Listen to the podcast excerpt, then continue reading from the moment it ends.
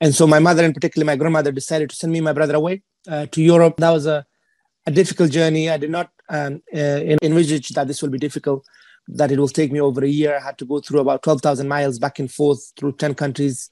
I was separated from my brother by the smugglers. I, I used every type of transport that you can imagine, you know, uh, lorries, trains, cars, um, airplanes, horses, walking, boats, you know, ferries. And I was asked to jump around moving train and uh, also being in the boat uh, designed for 20 to 30 people. And there were 120 of us for three days and three nights almost. Uh, so there were occasions and times where I was, you know, fit into small spaces. And, you know, I, I got across from Greece to Italy on top of a lorry engine which is very, very hot and, and dangerous and risky. Mm. Um, they didn't even ask for asylum and they basically mistreated us really badly, and put us in prison. Um, and I was deported to Turkey and then I was arrested in Turkey and spent two weeks in a prison in Istanbul. And they deported us all the way back to Iran, uh, which was really, really frustrating. Yeah, and then I managed to escape from the Iranian police uh, prison bus. It's just like, you know, there were situations where I don't know, not only being a 12 years old boy, but we were running for our lives. We were running for safety. And there were times where I wanted to give up, but then I had very little choice of what happens when I give up. Um, and there were times where I kind of forgot about time. I just didn't want to know what day and week and month it was because there was no point. Time becomes irrelevant because you know uh, there were days and nights we will we will spend in basements and places where it was very you know in inhumane conditions. Hey, this is your host Meenakshi Srivastava, also known as My Boho Voyage, and I welcome you to another amazing episode of Inspiring Explorers. And as the name suggests, Inspiring Explorers is all about inspiring you with the inspiring life journeys of some of the most successful personalities from around the world, and they also share with us some interesting travel experiences that are not limited to sightseeing. This time on Inspiring Explorers, we have a bravest and strongest soul who had to leave his beloved motherland when he was just a 12 year old kid and took on an uncertain, unknown journey to reach his destination. We have today with us the writer of the book The Lightless Sky, Gulwali Passarlay. Gulwali was just 12 when he had to leave his dear homeland Afghanistan after the Taliban took over Afghanistan in 2006 and went on a dangerous and unknown journey to Europe all alone due to the unfortunate circumstances. At just 12 years of age, before he could reach Europe, Gulwali had to travel through about 8 to 10 countries, was sent to prison, deported, escaped prison, had his face burnt with chemicals, and almost died in the Mediterranean Sea. Today, Gulwali Pasali is a best selling author of the book The Lightless Sky, where he has talked about his journey to safety as a child refugee. He's also a public speaker, TEDx speaker, and refugee rights campaigner and activist and a fan of Bollywood and South Indian movies. And before we start this episode, let me tell you that you can watch all my Inspiring Explorer episodes on my YouTube channel named My Boho Voyage, spelled as M Y B O H O V O Y A G E, or you can listen to them on Spotify, Apple Podcast, and Google Podcast. Just search for Inspiring Explorers on the apps and you'll find the show. Also, all the links are mentioned in the description box below. Also, come connect with me on Instagram at the rate my boho voyage to catch me and my guests go live on Instagram. And if you're on Clubhouse, let's catch up for some good conversations. And without any further delay, let me welcome our amazing guest for today, the best-selling author of The Lightless Sky and a refugee rights activist, Gulwali Passarlay.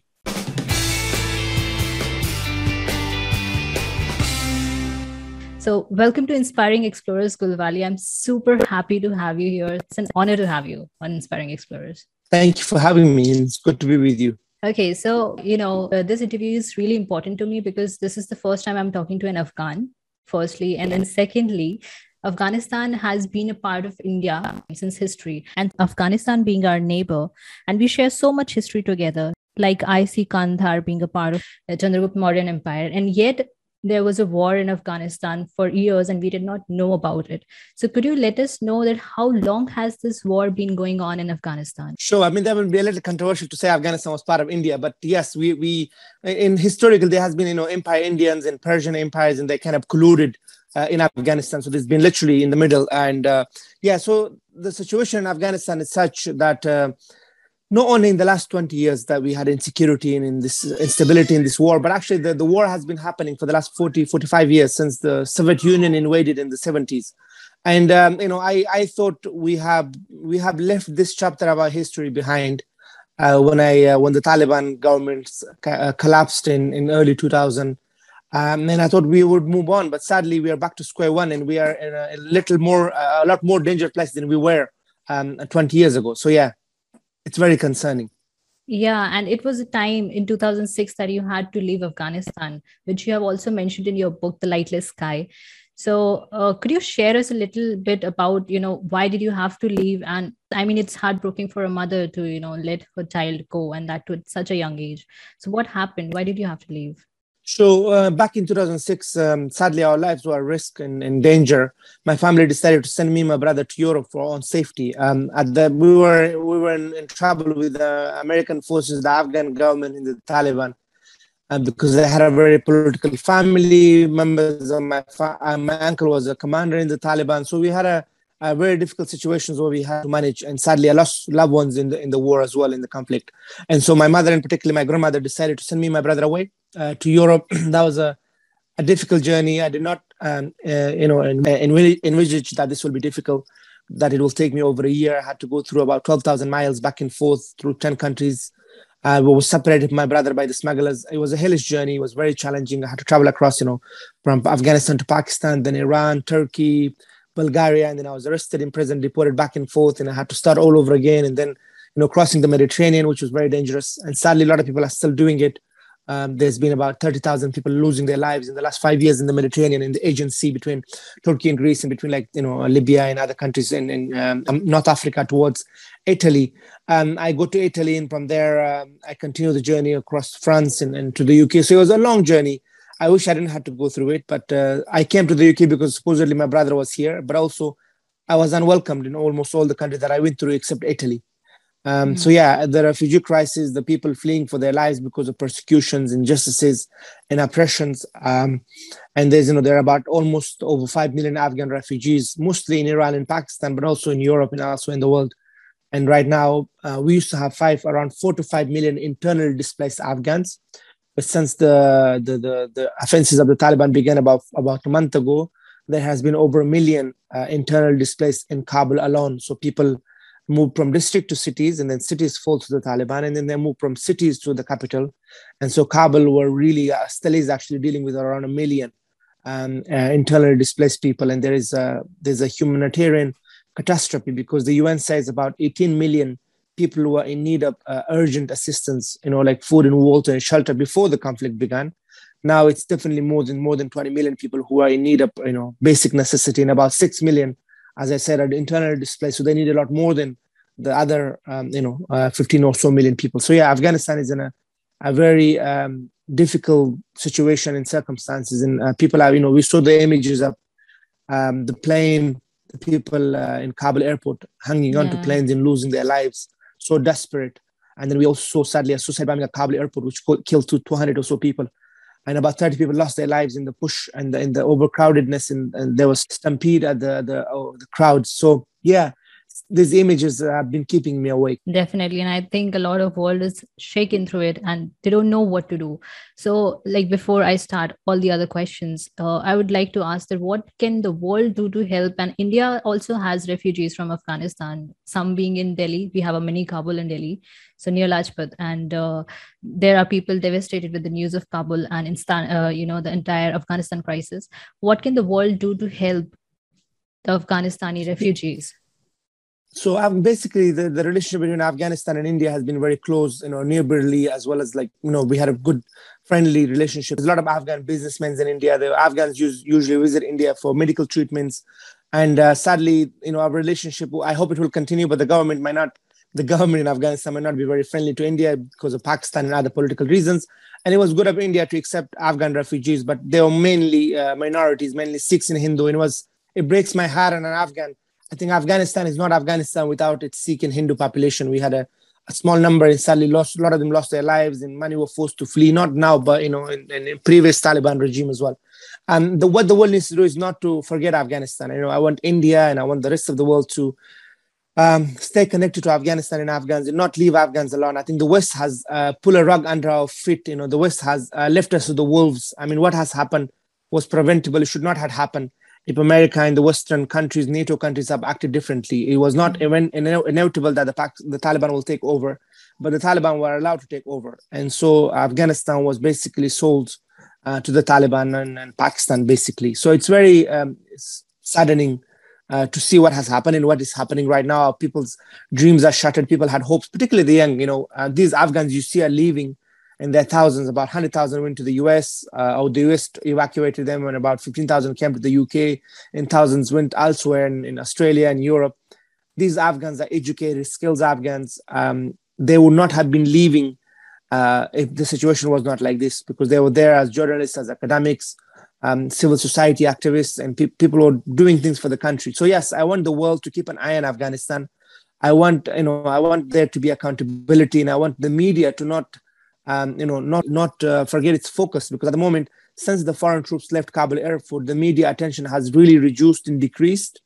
Uh, Afghan journalists have been beaten, and a lot of Afghan journalists have actually uh, fled the country. The main source of news we get is mainly from Pakistani journalists who are allowed to roam around freely in, in Afghanistan, unfortunately. And uh, we just need international journalists to be on the ground to observe what's happening and to report because the Taliban's are wary and aware of you know foreign journalists and they will not do the same thing. Uh, they will not be as harsh to them as they are to Afghan uh, journalists because they know the international community will then you know uh, make a stand. So yes, I want yeah and I, I, want people to help in any way they can, especially when it comes to helping refugees in their host countries. I want them to support Afghan charities and organizations like the UNHCR in Afghanistan, UNICEF, and other um, Red Cross and other charities, local charities as well as international charity, working uh, to support the the Afghan the, the needy Afghan people. So yeah, there are things we could all do. So we shouldn't feel hopeless and helpless and powerless, which we sometimes do. But there are things we could do. So uh, Indians if they could help you know afghans there arriving the new the, the the afghan refugees there but also to, to donate and support and volunteer with international organizations if the media people could go and spend time in afghanistan so the taliban have said they, they want to have good relationship with every country so and also i think india should not stop its diplomatic efforts um, mm-hmm. in afghanistan should continue its diplomacy and you know even though we may not like the taliban but we're sitting we should engage with them uh, yeah i hope that will happen not only you know just india but all the countries in the region uh, needs to work together um, for the sake of betterments of the Afghan people. Definitely, being our neighboring country, Afghanistan needs our help, and I hope that people spread word about it and you know donate to the organizations and follow Gulwali on Instagram and all the other social media channels because he has been having the entire links that are trustworthy so that you can donate and help uh, the Afghanistan refugees. And also, you can buy the book, The Lightless Sky. The donations do go to the refugees of Afghanistan, this one. And it's an amazing book. It's not just Thank about, you. you know, Afghanistan, the entire crisis, but also what the children and the refugees suffer from. So, like Gulwali, uh, you mentioned in the book that, uh, and also everywhere else in the interviews and so many th- places that I've read about you.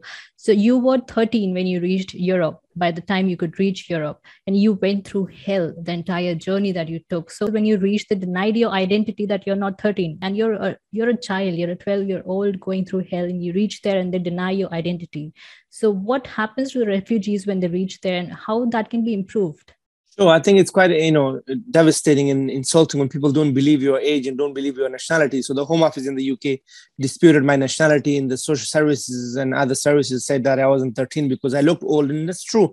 I look old because I had to grow faster to survive, and I was you know I grew up in a war zone. Um, anyhow, I think that could be improved. You know, we need a, a culture of welcome. We need to treat people not as suspects and criminals. We need to treat them as our fellow human beings. And sadly, there are a lot of hostility in Europe towards refugees. And there's a lot of fear because the politicians in the media has created against people like me. And I'm not a threat to anyone. And most refugees are, um, you know, um, fleeing for their safety and for their for their for their um, they're fleeing violence and persecutions, and they want to have a, a better future, and they want to, they're seeking sanctuary in asylum, which is their human right. So things need to improve, and, and um, when people reach their host countries or the, their destination, they intend to arrive I hope I, I felt like in the UK people are quite generous, people are kind, majority of the British people are you know uh, considerate, but it's the government and, part of the media, and perhaps it's the same with India. It's the same with a lot of countries. I mean, there was a big thing in India about this new bill, which was uh, the Muslims were not happy about, and were, the Indian government said they will accept refugees, but only a religious minority. Uh, so you know, I think when it comes to refugees, no matter what religion, what uh, political affiliations you have, whatever uh, minority or non-minority, if your life is at risk, your life is at risk. And if you're seeking refuge, you should be granted that and, and treated with dignity and respect. It's not much to ask, you know? and so um, I, I was I was hoping I would not see the situation again, but I think there will be millions of Afghans fleeing um, for safety. And I think India and a lot of other countries has been saying that they will uh, make the process easy in terms of visas and things. Um, you know, India has things started some online visas, but the, the difficulty is getting out of Afghanistan. Kabul airport is closed. I mean, they're working on it to reopen it. Let's see how that goes. All our borders with neighboring countries have been closed. Pakistan has not been allowing. A lot of Afghans go to Pakistan for medical treatment, um, and that has not been, you know, allowed. You know, they've not been uh, supportive. Sadly, I think only Iran has opened it, had a limited uh, opening of the border, but then it's very difficult to get the Iranian visa to go to Iran, and then from there to travel onwards. And all of our North uh, Central Asian countries have closed their borders as well. Um, so yeah, Afghan needs help and Afghan needs support. And I think I, I ask people um, to open their hearts to, to Afghans and to other refugees um, and invest in their future. Definitely. And uh, the human rights that, you know, once they are even refugees, I think the human rights that they're given are limited as a refugee. So uh, could you throw some light on the human rights that they're given and the ones that they're not given? Sure. So when you become refugee, so when I go to the UK, it took me about five years to convince the government that I was a genuine refugee. So until when you claim asylum, you you are called asylum seeker, even though you are a refugee, but then you're not officially a refugee. You're not recognized by the government. So the process took a long time, and I was keep being refused uh, asylum. I was keep um, being told that I will be detained and deported to Afghanistan, even though the funny thing was they did not believe I was from Afghanistan. Um, and then so I had to battle with the age dispute and nationality dispute. I was granted uh, something called a discretionary leave to remain. So a very limited visa, limited leave to remain, a temporary visa. And then uh, once I was accepted as a refugee, uh, normally you are granted five years leave to remain, and then you can um, have some certainty. You're not in limbo. You're not have to worry about being detained and deported. So you have a lot of rights when you are granted refugee status. In most of the European countries, you are right. You have right to work. You have rights to travel the travel is quite limited. You can uh, you of course you can get visas to places but it's very difficult to get visas and a un travel document a un refugee travel document. Um, in europe if you have a european uh, refugee travel document you could travel to in, within the eu um, but britain i used to be able to travel to about 15 eu countries without a visa. But now that has changed because of brexit. We have left the european union unfortunately. Uh, so yeah, you have a lot of rights. The only rights you don't have is that you're not a citizen. You don't have citizenship rights, um, and then you don't have rights to vote. You don't have uh, right to uh, freedom, like uh, travel um, uh, freedom. Uh, in terms of there's a lot of restriction, and you are as a refugee, you can't travel to your home country. So I have not been back to Afghanistan for the last 14 years, actually 15 years now almost since I left, and I very much miss my mom and my family. So yes, uh, when you're a refugee, you have rights, but it's not the complete rights. And so um, in the last 13 years, 14 years I have been in Britain, the things that I could not have been able to do are two things. You have to pay tax, you have to do everything like a normal citizen, but you can't vote and you can't travel freely. Not, I don't mean like in, internally, but I mean externally. So now I recently became British citizen. Now I'll be able to travel more freely. I can go to 175 or so countries without a visa or visa on arrival. It's much easier being a British citizen, but being an Afghan, you you're now basically um, you know you can go to like 25 countries without a visa or visa on arrival. They're all small islands in the middle of nowhere. But uh, yeah, so um, as a refugee, you have rights, but it's not equal uh, or same as as being a citizen. And I've been campaigning and advocating for more rights.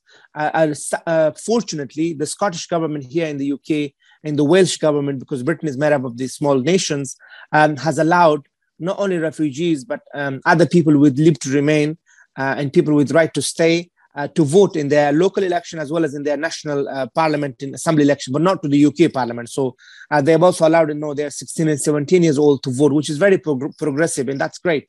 You know, young people like if you're 16, 17 in the UK, you can get married, you can join the army, you can do all sorts of things, but you can't vote, which doesn't make sense. And I think it's the same in India, perhaps in a lot of places, only over 18 are allowed to vote and there's a lot of 16 and 17 years old who are very politically engaged who knows you know who, who know a lot a lot more than a lot of older generation or people who are in their 20s so yeah uh, there has been some progress but i hope to see more refugees being able to you know uh, more freedom um, freedom uh, to travel being facilitated and people being allowed to vote and have a say. Because if you're paying taxes then not having representation that's just not fair. That doesn't make sense.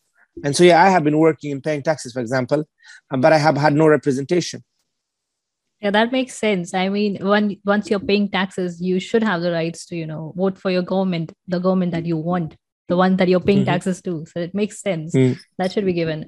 I think there are limited rights for refugees in India as well. Yeah, even in the UK, if you're an asylum seeker, you're not allowed to work. You have to live on five pound a day. You get about 36 pound a week. And it's very tough because people want to have dignity, want to have, you know, and there's shortage of job, there's shortage of laborers here. People could work, and a lot of a lot of asylum seekers are very skilled people. They have experiences, they have qualification, most of them. Uh, some of them could work in like unskilled jobs as well, but um, it's just the government is not allowing them, and and you know they, they don't want to be burdened on society, and that's shame. It's the same in India and other places where if they allow people to work, they can earn a, they can earn uh, some money and support themselves and their families, not to be a burden on the states and not have to rely on charities and handouts. So it's it makes sense to allow people to work and give them permission to work. Perhaps if they're waiting for longer for their decision, there are people in the UK who've been waiting for 10 years to get a decision and are not allowed to work and had to somehow survive on a, on charities and food banks, which is very you know unfair and inhumane. It is, it is. And there are kids that are suffering. Their educations are suffering because they're not allowed to school and they're not allowed to education. And they just ran from their homeland. They left everything. It's not like they were not rich back home. They were, and now they're fighting for everything that they can, you know, for sure. Food, and the good thing, yeah, true. Mm, the good thing in the UK is they allow children to go to school, but if yeah. you go to university and don't have a status, you can't. But until school, you are allowed to. You know, you, children are allowed to go to school. But now they're making it a little difficult here, asking people for like papers and documentation. Normally, if you're a school age child, you are able to go to school. That's a good thing about Britain. A lot of European countries, it usually takes time to get into school, to get into mainstream school and get the help and support but you're right. In most countries, you know, for example, Afghans in Iran and Pakistan, they find it very, very difficult. There are very few rights when it comes to uh, employment and when it comes to education. A lot of Afghans are not allowed to be in mainstream education. You hear this from Pakistan: is oh look, we hosted three million refugees. Well, they're refugees because of your policies in the first place and for supporting insurgency and supporting proxy. But at the same time, when they are refugees, they have very few rights. Uh, and a lot of them are living in extreme poverty. And uh, you know, in Iran, they have Afghans have underground schools because the government, the state doesn't allow it. In Pakistan, a lot of Afghans had to just get education in the camp and they're not mm-hmm. allowed to go to mainstream education. They're just been looked, there's so much discrimination and racism, um, unfortunately. It's just sad to see because most Afghans are in Khyber Pakhtunkhwa, which is a which is the kind of the Afghan province of the, the, the Pakistani state. And those these are all Pashtuns, but uh, they're just sad to see this the racism and discriminations against Afghan refugees yeah definitely. And that's in a lot of countries that i see in south asian countries are also discriminating and i hope that this gets better. Uh, coming towards your journey part that uh, your mom sent you to human traffickers i want to know the amount that she had to pay you know to the human traffickers so that you could reach to europe and yet you had to go through a lot of you know difficulties that you mentioned in your book. So how much did she have to pay so my family, my family paid about eight thousand dollars to get us to Europe, and, and actually, there's a difference between traffickers and smugglers. So I was mostly smuggled. I was mm. handed over to smugglers, not necessarily to traffickers, but there were times where smuggling became trafficking. There were things, there were situations where I was forced to go. When you're forced, then you're trafficked. When you have a when when you when they have your consensus, when they have permission, uh, it's more of a smuggling. Yeah. So there's a difference between smuggling and trafficking, and traffickers and smugglers. Traffickers are more uh, more a bit more scary than smugglers, but they're both i mean it's a criminal criminal network it's a criminal business so there's just a, a, differentiation and definition. So most of my journey i was smuggled and i was in the hands of smugglers and occasionally traffickers but mostly smugglers and these these were like facilitators drivers people who host us in their homes people who you know guides. Um, I, I used every type of transport that you can imagine you know uh, lorries trains cars um, airplanes horses walking boats, you know, ferries, and every transport that I uh, experienced. And uh, I met lots of smugglers. I mean, in the book, I, I was able to remember about 25 smugglers, that the main ones that I have met and encountered on the way. Uh, so yeah, um, it was just a mixture of everything really. So it wasn't just a, a one mode of transportation. And, and uh, yeah, that yeah yeah. And and i want to say that the spaces that you were put into to be smuggled to places you know like the train and that you were pushed from a train from a running train and mm. that's scary. It was yeah i was asked to jump around moving train. It was moving slowly but still it was moving. It was it was definitely i know i was afraid and scared. And also being in the boat uh, designed for 20 to 30 people and there were 120 of us for three days and three nights almost. Uh, so there were occasions and times where i was you know fit into small spaces and i know i, I got across from greece to italy on top of a lorry engine which is very very hot and, and dangerous and risky. Mm. um, so there were risks we were taking uh, to get to safety. Uh, yeah it was just and now when i'm thinking about it it's like beyond belief but when you're going through it you have nothing to lose. You just you know you just make the most of every opportunity along the way. You just you know you just give it a try and you just hope you just hope and pray that you will come out on the other end safe and, and sound exactly. And the part that where you mentioned that it was like a game of snake and ladders that you i read in the book that you reached to bulgaria and then the, you were taken to prison and then you were sent back to turkey and then they are saying like they'll deport you back to afghanistan and you ran and you ran. And uh, why did they deport everybody? And uh, you know it's so uncanny that they're doing all of these things. The person is like trying to get out of here. They are running from taliban. He's a 12 year old kid for god's sake. Like why not have humanity see this is the thing. This is the frustrating the frustrating thing was the deportation. That's why it took me over 12 months and that's why the journey instead of being four 5000 miles or 3000 miles it was 12000 miles. I did a, a thousand mile every month basically when i look back on it now. Uh, the deportation was very inhumane. It was an act of you know aggressions and it was uh, it was unnecessary. In in most cases perhaps illegal to to push back refugees because you should give people asylum uh, if you're if you're a signature to the UN Convention on Refugees. So Bulgaria was and they didn't even ask for asylum, and they basically mistreated us really badly and put us in prison. Um, and I was deported to Turkey, and then I was arrested in Turkey and spent two, two, two weeks in a prison in Istanbul, and they deported us all the way back to Iran, uh, which was really, really frustrating. And I was very upset and angry because, yeah, and then I managed to escape from the Iranian police prison, uh, prison bus. It's just like you know there were situations where I don't know, not only being a 12 years old boy, but they were putting us through we were running for our lives. We were running for safety, and, and, the least they could do was to allow us to continue on the journey. If they were not providing us safety, just don't bother us. We were just transiting through. But of course, countries like right now, uh, Greece has built a wall with Turkey, uh, so they don't want refugees. About 85 kilometer border they have with them, uh, land border. They build a wall and fences on it. Um, Turkey has built a huge, huge wall with Iran. It has a big border with Iran um, don't want the Afghan refugees to come through. Turkey deported 250,000 Afghans last year. Iran doesn't want Afghans to come. They've been shooting them, and we saw videos last year. People been burned alive in the cars, been shot by the Iran, Iranian army or police or whatever. It's just so heartbreaking to see that countries like even everybody just doesn't want. Like the UK today has made an announcement that they want uh, boats at the English Channel to be turned back to France everybody seems to be afraid uh, of refugees. Everyone just wants to want them not to be their responsibility. Like the UK been saying, you know, you can go anywhere but the UK. Like you should go to France. A lot of people do stay in France, and I think to be fair to the French, uh, they're not great in welcoming asylum seekers and refugees, but they do they do take more than the UK, France, Germany. Italy, Sweden, Spain, a lot of Greece, a lot of these countries have a lot more refugees than the UK. But the UK, you know, being responsible for the wars in a lot of places and have a, a have intervention like places in Afghanistan and Iraq has been doing very little to, to, to take the burden sharing. So yes, I, I hope there were less deportation. I think deportation, detention is completely unacceptable, wrong, particularly for refugees. You know, they just want uh, peaceful and, and safe lives. And I still don't get it why would Turkey. So, for example, Turkey has hosted you know three million or so Syrians, which is great but they're not they're not recognizing Afghans as refugees. So then countries like Greece been saying, "Oh, Turkey is a safe country. We sh- we will not accept refugees from Turkey coming through," and Turkey is saying, "Well, you know, Europe is not accepting refugees, we will not allow them to go through." And so yeah, it's just these policies. Instead of building bridges, they've been building walls uh, to stop these desperate human beings and that is really really sad and uh, i even heard in the news that there are places where have they are not even letting the refugees in. They're not giving them food water and it's raining and they're standing at the borders to get in. Yeah there's yeah especially in situation in croatia and you know in bosnia and hungary and all these um, uh, eastern european countries in the balkan countries like you know serbia and north macedonia. The, yeah the situation is heartbreaking. And also on the greek islands mm. people are put in overcrowded camps and, and, and Lesbos and chaos in some some islands um, near the Turkish border.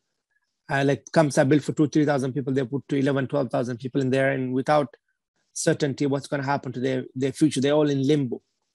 So the European policies, when it comes to asylum seekers, um, are very, very um, inhumane, immoral, uh, wrong. And I hope you know more countries do more. I want, you know, I want really want India, China, Russia and other countries in the region to do more and to support. If they're not going to host refugees, at least they should support countries who are hosting refugees, you know? Definitely. Um, and so there are, like, for example, 80 million displaced people in the world mm. and about 30 million refugees. And most 85% of the world um, refugees are hosted in neighboring countries. Mm. And about 50 million are internally displaced in their own countries. Yeah, the situation just got worse. And it just increases the numbers are increasing uh, gulwali i would like to you know get back to your childhood where you said that you were a shepherd back in the days when you were in afghanistan so what was life like in afghanistan before you had to you know leave unfortunately Sure, life was beautiful. I spent most of my childhood from age three, four till age seven or so with my grandparents living in the mountains of eastern Afghanistan. Um, we used to have sheep and goats and other animals. It was great. I really enjoyed being in the mountains, having freedom, running around with my grandparents. Um, I just spent very little time with my own parents and siblings. I spent a lot of time with my grandparents. And uh, yeah, life was good. And then until the war started back in 2001, which has changed everything for us. Um, my my country, my home became a war zone, and we saw a lot of injustices and oppressions and, and wrongdoings by the U.S. and foreign forces uh, in the country in their kind of uh, Afghan backers. So you know, one of the reason, of course, I'm sad the government has collapsed, but actually in the last 20 years, there were a lot of injustices. There were a lot of oppression. So there were people in the government, in the Afghan government, who are you know warlords, people who take advantage of their position of power and authority and oppressed a lot of people um, and there were a lot of corruptions. There were a lot of issues, but of course, it was much better than the situation now. But still, you know, there were Afghan people who were fed up of supporting uh, a government, a republic, which did not help them.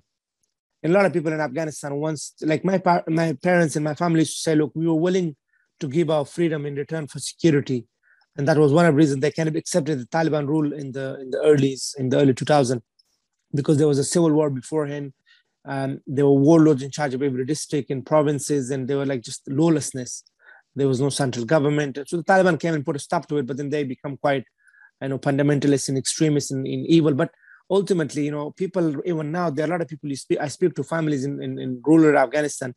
They just want to survive. They want to provide for their families. They, you know, they don't care who is governing Kabul, who is in charge of the government, as long as they could be safe, their property could be protected, and they're able to feed their families, they're able to harvest and grow things, they're fine. But of course, the young Afghans, we want you know, we want accountability, we want freedom, we want opportunities, and we want uh, democracy, which, you know, which makes sense. But for, you know, sadly, the previous government for the last 20 years were just, you know, there were so many, so much mis, mismanagement in uh, arguments amongst themselves. They couldn't agree on governments. They were challenging each other. There were people in government, ministers, but also in opposition.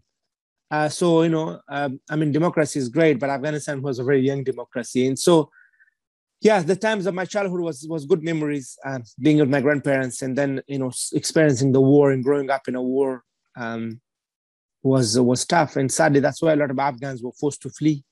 Uh, and I have friends in the UK, also in Europe. We came all as kind of kids and children. Now we all grown up. We have our own families. And uh, I just wish I just wish we didn't have to go through this experience. And then now seeing you know what's happening in Afghanistan with the Taliban takeover and how the world just allowed it to, to happen. It's just another chapter in our history. And I hope this will not last long. I hope things will improve somehow. I don't know how, but somehow. And uh, we, we you know we, I'd be able to go back and see my mom and my siblings who I'm not seen for the last 15 years.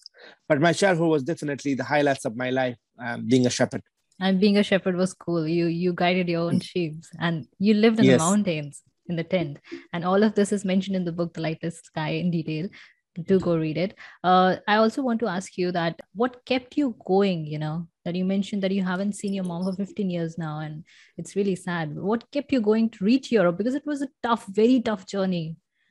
Sure. So basically what was keeping me going was three things.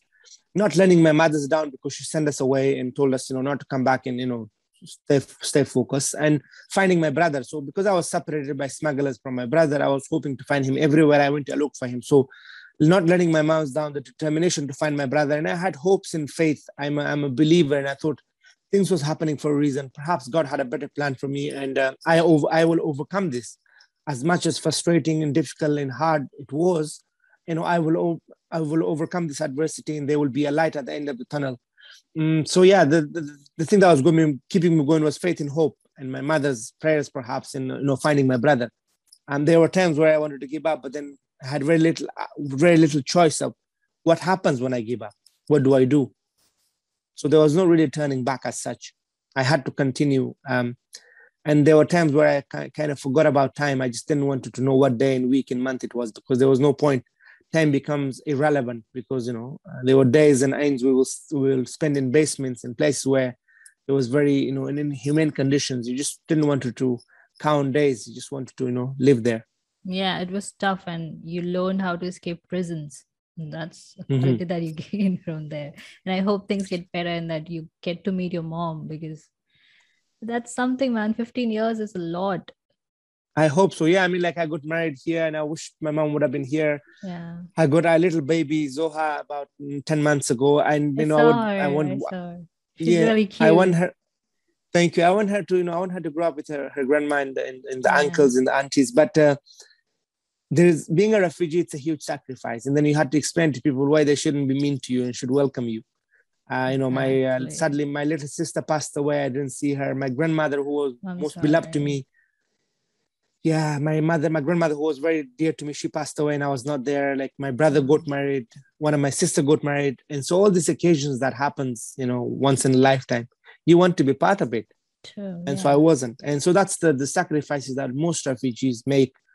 And uh, you know at least i've been fortunate to go to university get a degree have a master travel the world write a book and do all sorts of cool things and amazing stuff. But ultimately if i have a choice if i want to be anywhere i want to be with my loved ones. That was that's what i've been trying to explain to people that you know when you become a refugee it's not something out of a choice it's out of a necessity and something that is not in your control obviously the grandmother that you mentioned as i see the picture in the book she is a very strong and loving lady.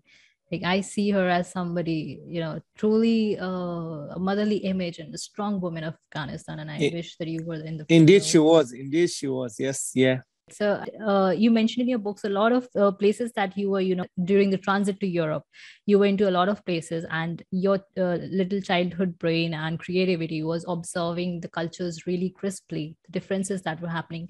Would you like to share some, uh, you know, experiences from those travels, like when you were going to the bazaars and you were shopping in Istanbul and 12 year old kid seeing a you know a vast difference in culture altogether you're now out on a journey. So would you like to share some experiences from those cultures? Of course. I mean, you know, I wish I love traveling. I've been to about 20 countries in the last five years since I've been able to travel and with the publication of the book. It's, you know, I love traveling, meeting and meeting new people, experiencing new cultures. But when I was in the journey, I didn't really enjoy it. It was uh, it was not something that I wanted to do. But yes, the culture was very different. Everything was strange to me. I was experiencing a lot of things for the first time, like traveling on the train or being on a boat and even being on a plane being and all sorts of things that I was doing was for the first time. And Istanbul was very interesting because it was a very liberal city.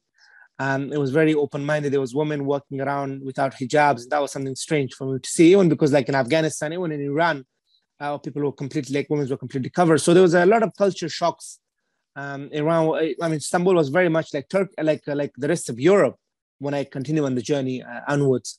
So yeah, I was definitely um, experiencing things that I did not expect to experience. So, uh, and th- that that has been my life for the last you know 13 years. I've been learning new things and transforming, trying to keep to my own beliefs and principles, which are important to me, but also you know letting go of some of the, the views that I held about women, about you know other people and so, other religions and so on. So it's been a truly uh, an educational experience for me, and I think the journey has made me who I am today. I when I was going through it, I didn't really think of it as such, but now later on reflecting on it and um, you know I, I always try to be kind and compassionate and because i've seen what it means not to be kind. I saw a lot of um, humanity and kindness from people on the journey but also i saw cruelty and inhumanity from men to men as well. And so it made me realize that the importance of little things in life. So whenever for example when i'm a when i see somebody struggling on, on the train or somebody needs help in, in the city or somebody needs support or advice or whatever you know i'm always i'm always trying to help especially if i see somebody who lost uh, when I'm in London and somebody lost in the tube or something, I always make an effort to help and support them if there's an old person needing help with their baggage, like little things. Because when I was on this journey, these there were little things which made a huge difference to me. Somebody giving me a lift, or somebody just like advising me, or giving me the directions, giving me food or some money, or just being you know nice and kind to me, and just like acknowledging that I existed. So yeah, I, I just I one thing I've been telling people when I do talks, when I travel to schools and universities here in the UK and elsewhere, I say, look we shouldn't take anything for granted, but also we as human beings have it within us ourselves to be compassionate. We are capable of showing humanity. We are we can impact people's lives. It depends how we do it. It depends, you know, whether we want to be uh, we want to touch them in a positive way or in a negative way. So we all have these our our actions and inactions have consequences. Been to some really like cool parts of the world. I went to like small country Malta a few times. I went to lots of cool places uh, in, in Europe and elsewhere. I went to Azerbaijan once for a conference. That's the furthest or the closest I've been to Afghanistan. And when I was um, coming to the UK and the journey, uh, first started watching Indian movies. We used to rent films in Istanbul. Ah, I, I read that I used, in your book. I read that. Yeah, so so that's where the kind of the movie thing started. And then in the UK, we used to have like in the evenings, we used to have times on our hands uh, at home after school or college.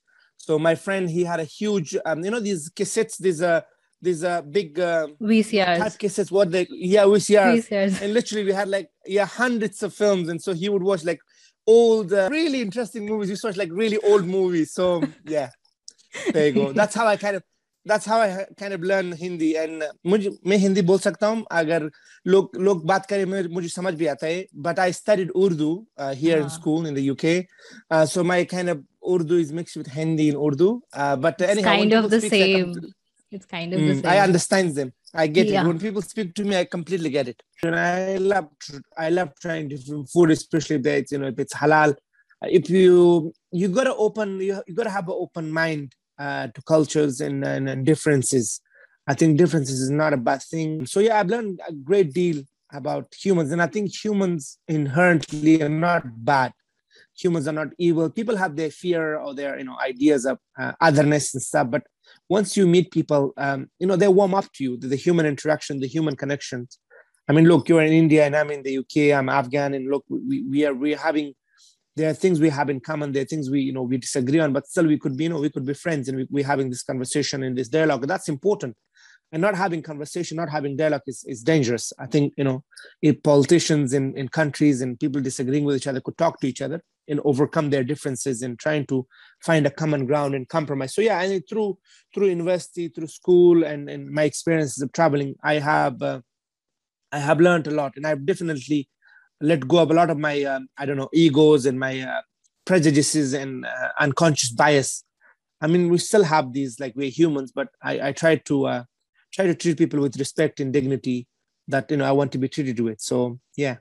Yeah and the last time i knew that you uh, english was your fifth language traveling so much. So uh, now how many languages do you speak um still i'm, I'm losing i'm I'm forgetting most of the languages. So it's like, yeah, I'm trying to focus on English and learn English. So I say, yeah, Pashto, Dari, Farsi, Urdu, I mean, Hindi, I could speak and uh, and some English, but I, I really want to learn Arabic. And I have, mm. I have become a lot lazier in recent years. I used to be very healthy and fit and active. I think, you know, when you are, when you have a comfortable life compared to like, you know, other like when I growing up, I used to you see from the book, we used to work in fields, we used to work in shops, had a very productive and busy life and also on the journey and early on because I wanted was so determined to get my schools done, to go to college and then do my university and do my studies. And now like I'm, you know, done, but then I have become a lot soft. I complain about little things. I complain about the weather. I complain about traffics and, you know, I complain about things that, that just age. But again, that's that's what human beings we are you know i sometimes think about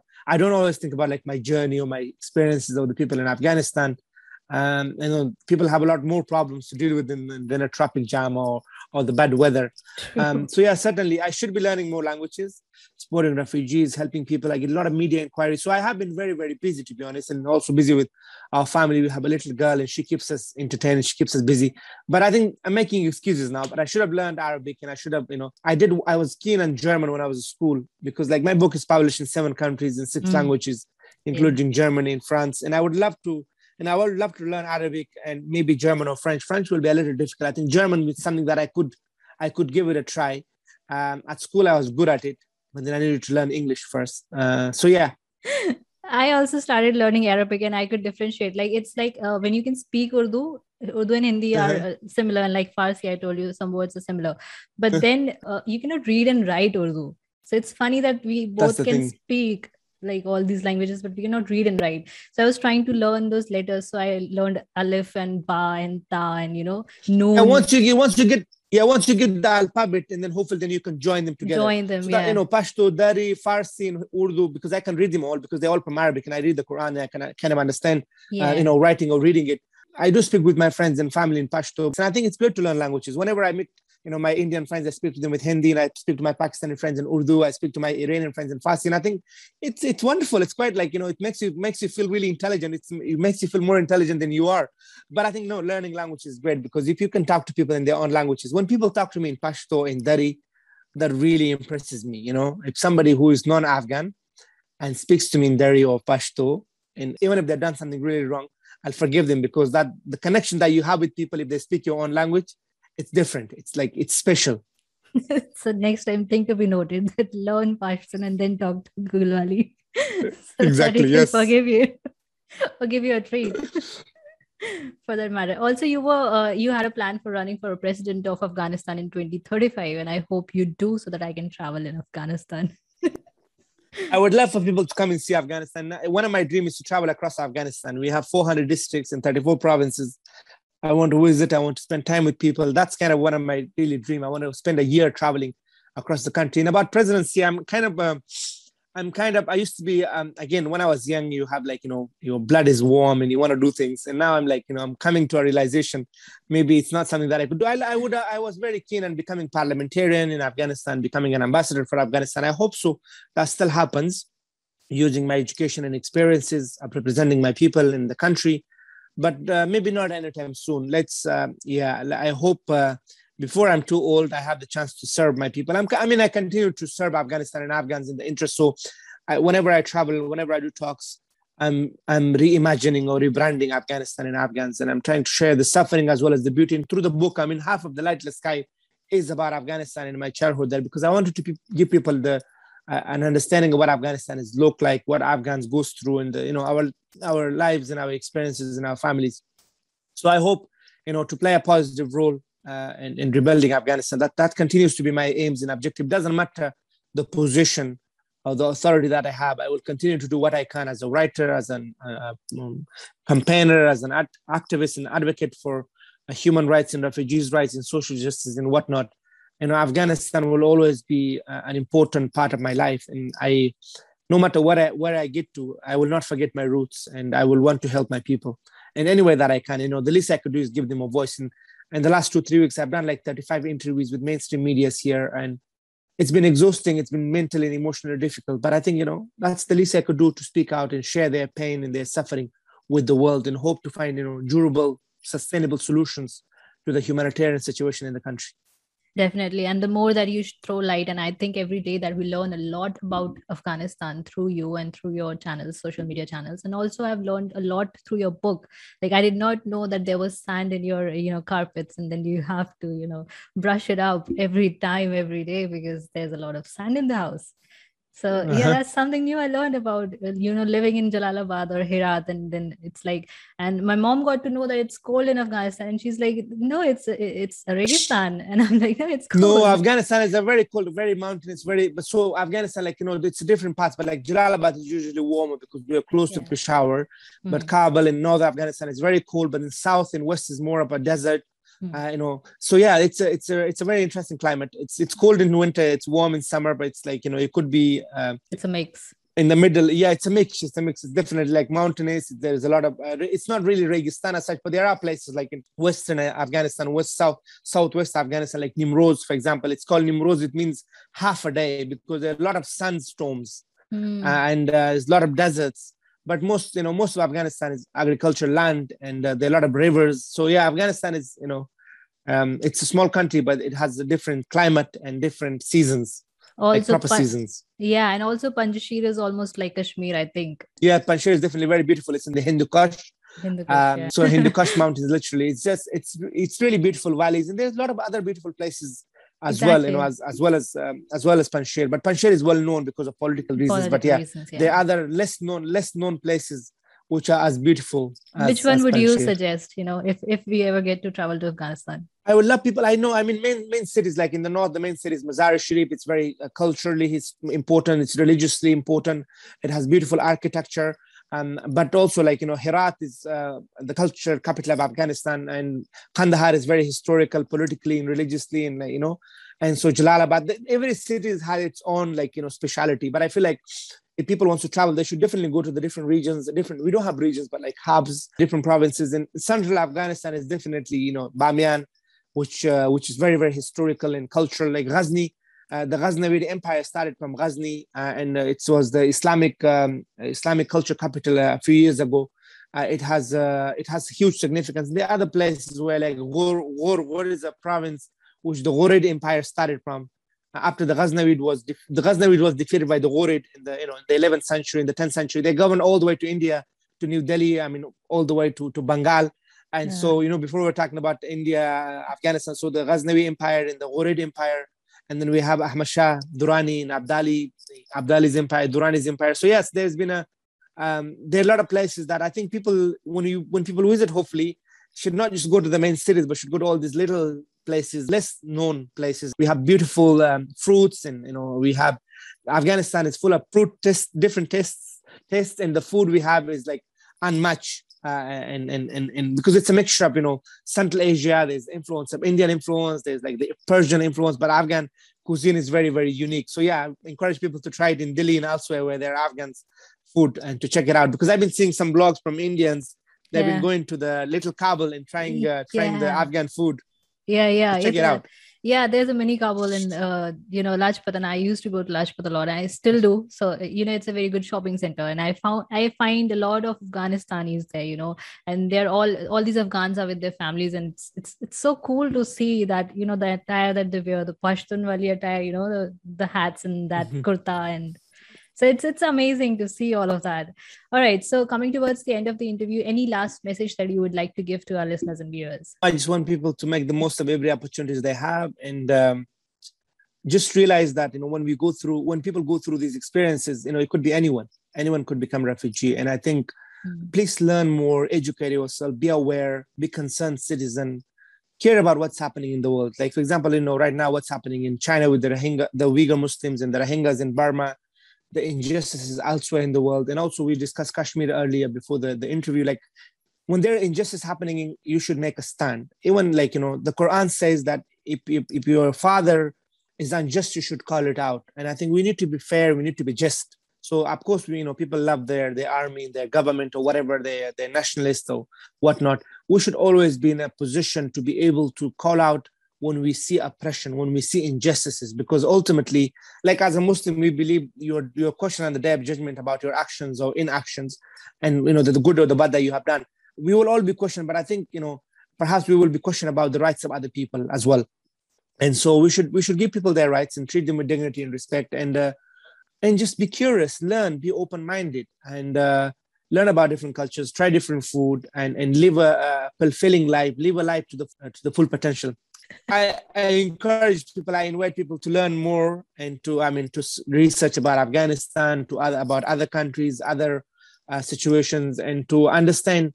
Um, you know, we live in a world, we live in a very globalized world. Whatever happens in Afghanistan impacts us elsewhere. For example, with the virus, you know, started in China, it has mm. impacted the whole world. And when we see um, things happening in the world, we should not we should not close our eyes to uh, to injustices and wrongdoings. We should always be able to call it out and make you know make our voices heard especially if you're living in a democracy go out and protest demonstrate. Don't take your freedom don't take your democracy for granted. Hold hold your hold your loved ones close uh, to you especially we saw with the covid-19 a lot of people lost their lives in india yeah. as well as elsewhere. So yeah we have we had definitely have a responsibility and duty to support our old parents. I mean we will never be able to repay them back for what they have done for us but we definitely need to show kindness to them. And uh, yeah please please be kind to your parents because uh, they have raised you, they brought you, they've given you an upbringing, and the least you could do is to show them kindness and support them in their in their days of need. Definitely, and that's a very beautiful message there, Gulwali. And thank you for this message, and thank you for being on Inspiring Explorers and honoring me with being on this show. And thank you for being with us. Thanks, thanks for having me. Thanks for your time. Thanks for the work that you do. Wishing you success and good luck. And I hope our path crosses one day when when I visit. India or you come to the UK. And yes, and stay safe and um, continue doing what you're doing. Definitely. And prayers for Afghanistan from our side. Yes, Korea, thank you very much. thank you. Thank you for being here. So, this was Gulwali Passarlay's inspiring life journey so far, and I hope this episode helped you understand about the Afghanistan and refugee crisis. Thank you so much for giving your precious time to this podcast. If this episode was inspiring and insightful, please do drop a comment on my Instagram and YouTube channel, My Boho Voyage. All links are available in the description box below. Do check out the video versions of the episodes on my YouTube channel, My Boho Voyage, M Y B O H O V O Y A G E. And please subscribe to my YouTube channel. All links provided in the description box below. Also, I hope you come connect with me on Instagram and drop me a hi or write a comment so that I know we are in this journey together. This is Minakshi Shrivastava, your host for Inspiring Explorers, saying goodbye and wishing peace for Afghanistan and the world. See you next week with an amazing, inspiring interview. Till then, take care. Goodbye.